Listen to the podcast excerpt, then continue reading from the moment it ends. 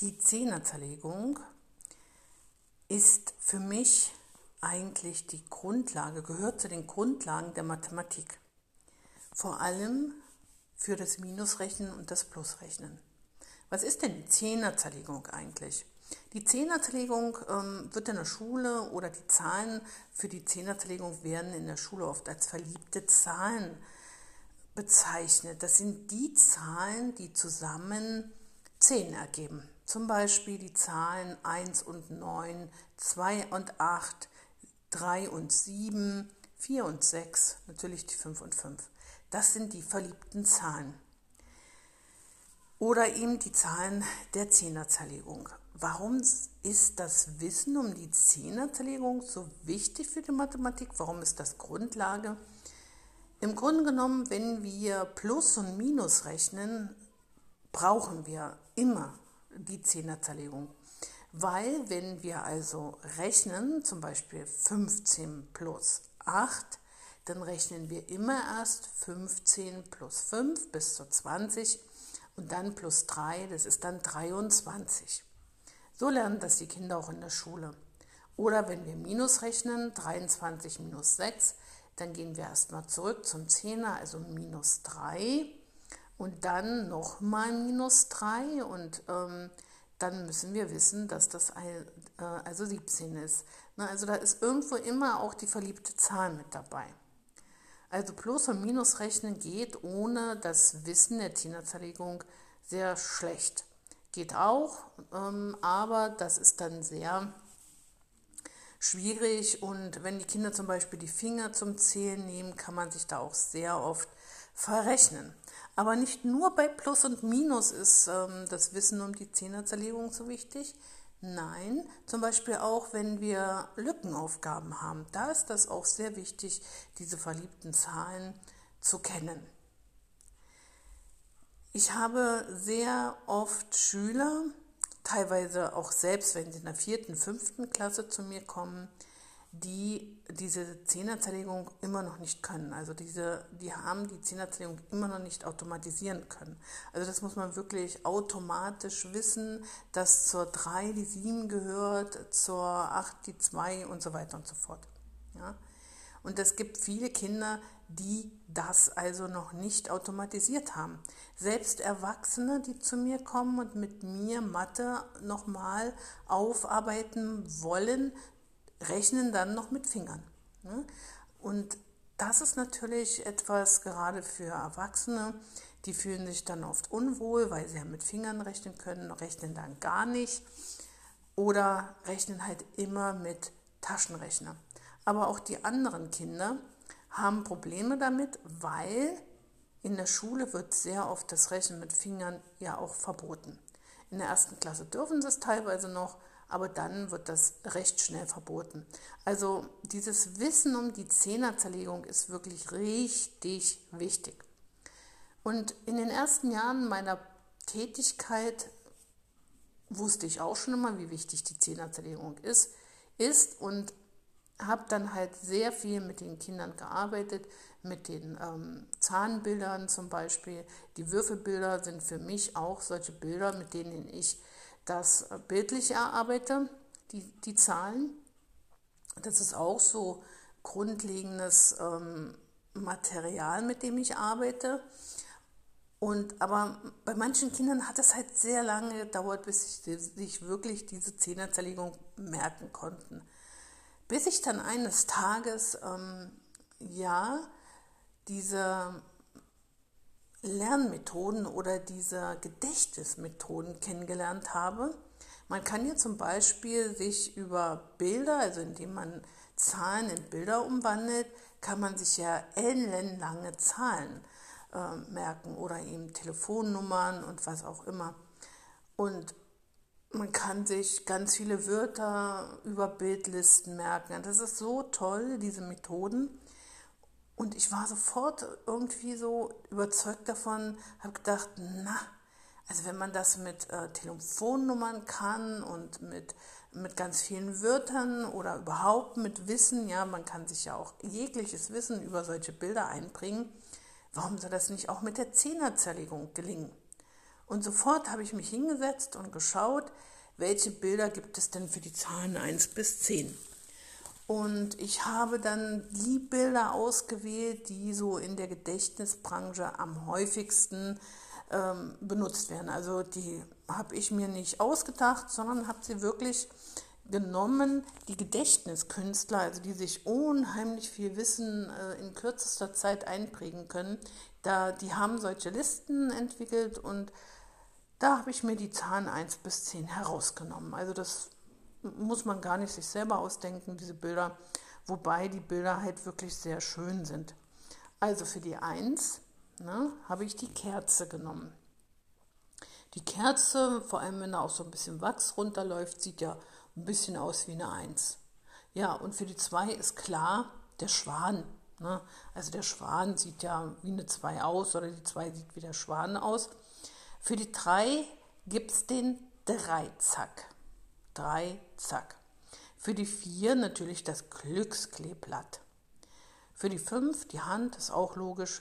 Für die 6 haben sie sich den Rüssel, den Rüssel vom Elefanten genommen, also ausgedacht oder dazugenommen. Für die 6, wenn der Rüssel so ein bisschen so gekrümmt ist, kann er tatsächlich aussehen wie eine 6.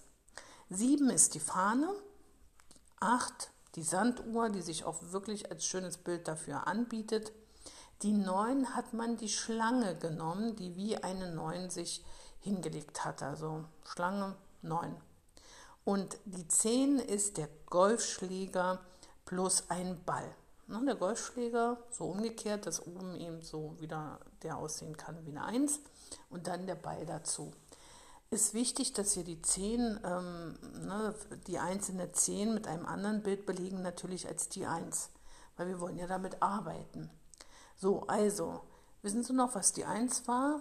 Die Kerze, die 2, der Schwan, die 3, der Dreizack, die 4, das Glückskleeblatt, die 5, die Hand, die 6, der Rüssel, die 7, die Fahne, die 8, die Sanduhr, die 9, die Schlange und 10, der Golfschläger plus der Ball.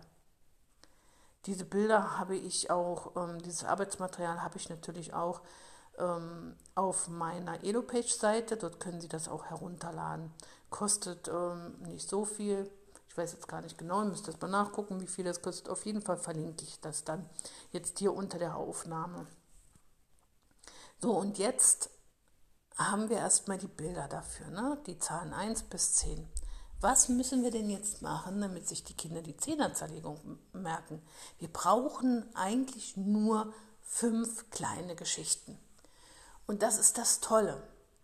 Über Geschichten lernen Kinder sowieso viel besser. Ne? Über, mit Bildern lernt der Mensch sowieso generell viel besser, weil als der Urmensch ähm, existiert hat, da gab es noch keine Schrift, gab es auch noch keine Sprache. Die Menschen mussten sich alles über Bilder merken. Und das ist eben das Geniale, dass wir das nutzen können, egal wofür.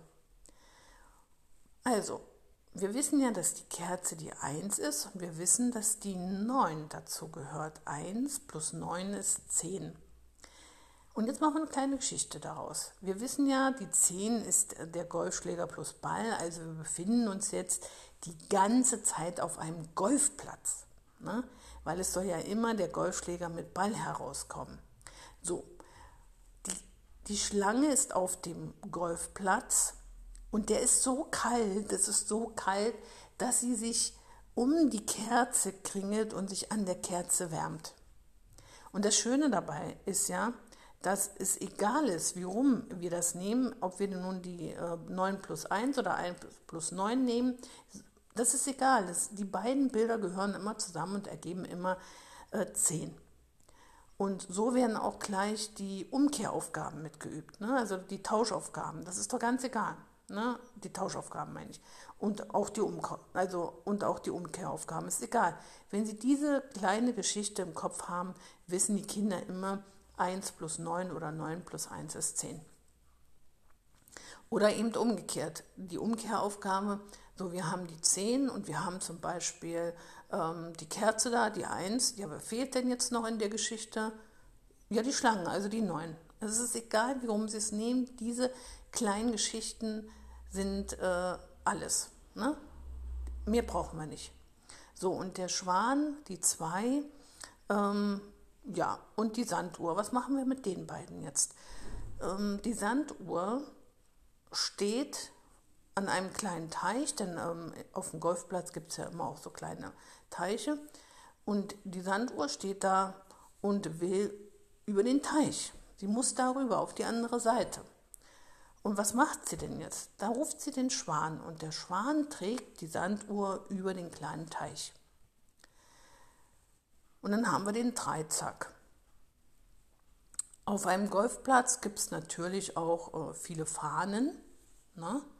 Und ähm, auf einmal, schwupps, verhängt sich, verheddert sich der Dreizack in der Fahne, sodass die jetzt gemeinsam da auf dem Golfplatz sind, die Fahne zusammen mit dem Dreizack. Ne?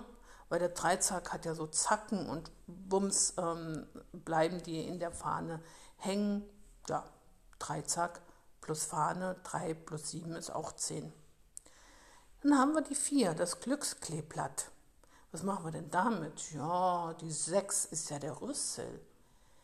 Der Elefant mit seinem Rüssel findet das Glückskleeblatt und pflückt es.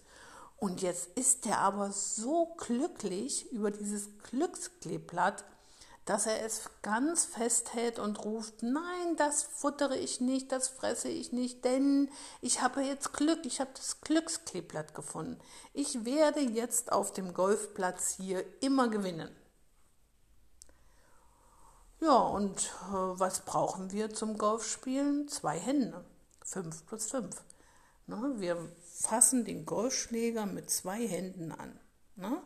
Und ähm, so haben wir diese fünf Geschichten schon und das war's. Mehr brauchen wir nicht. Und das merken sich die Kinder wirklich richtig gut. Seitdem ich das mit diesen Bildern erarbeitete, brauche ich 10 bis 15 Minuten, bis die Kinder sich die Zehnerzerlegung gemerkt haben. Und dann müssen wir das natürlich auch noch ein paar Mal wiederholen, damit sie es auch nicht vergessen. Aber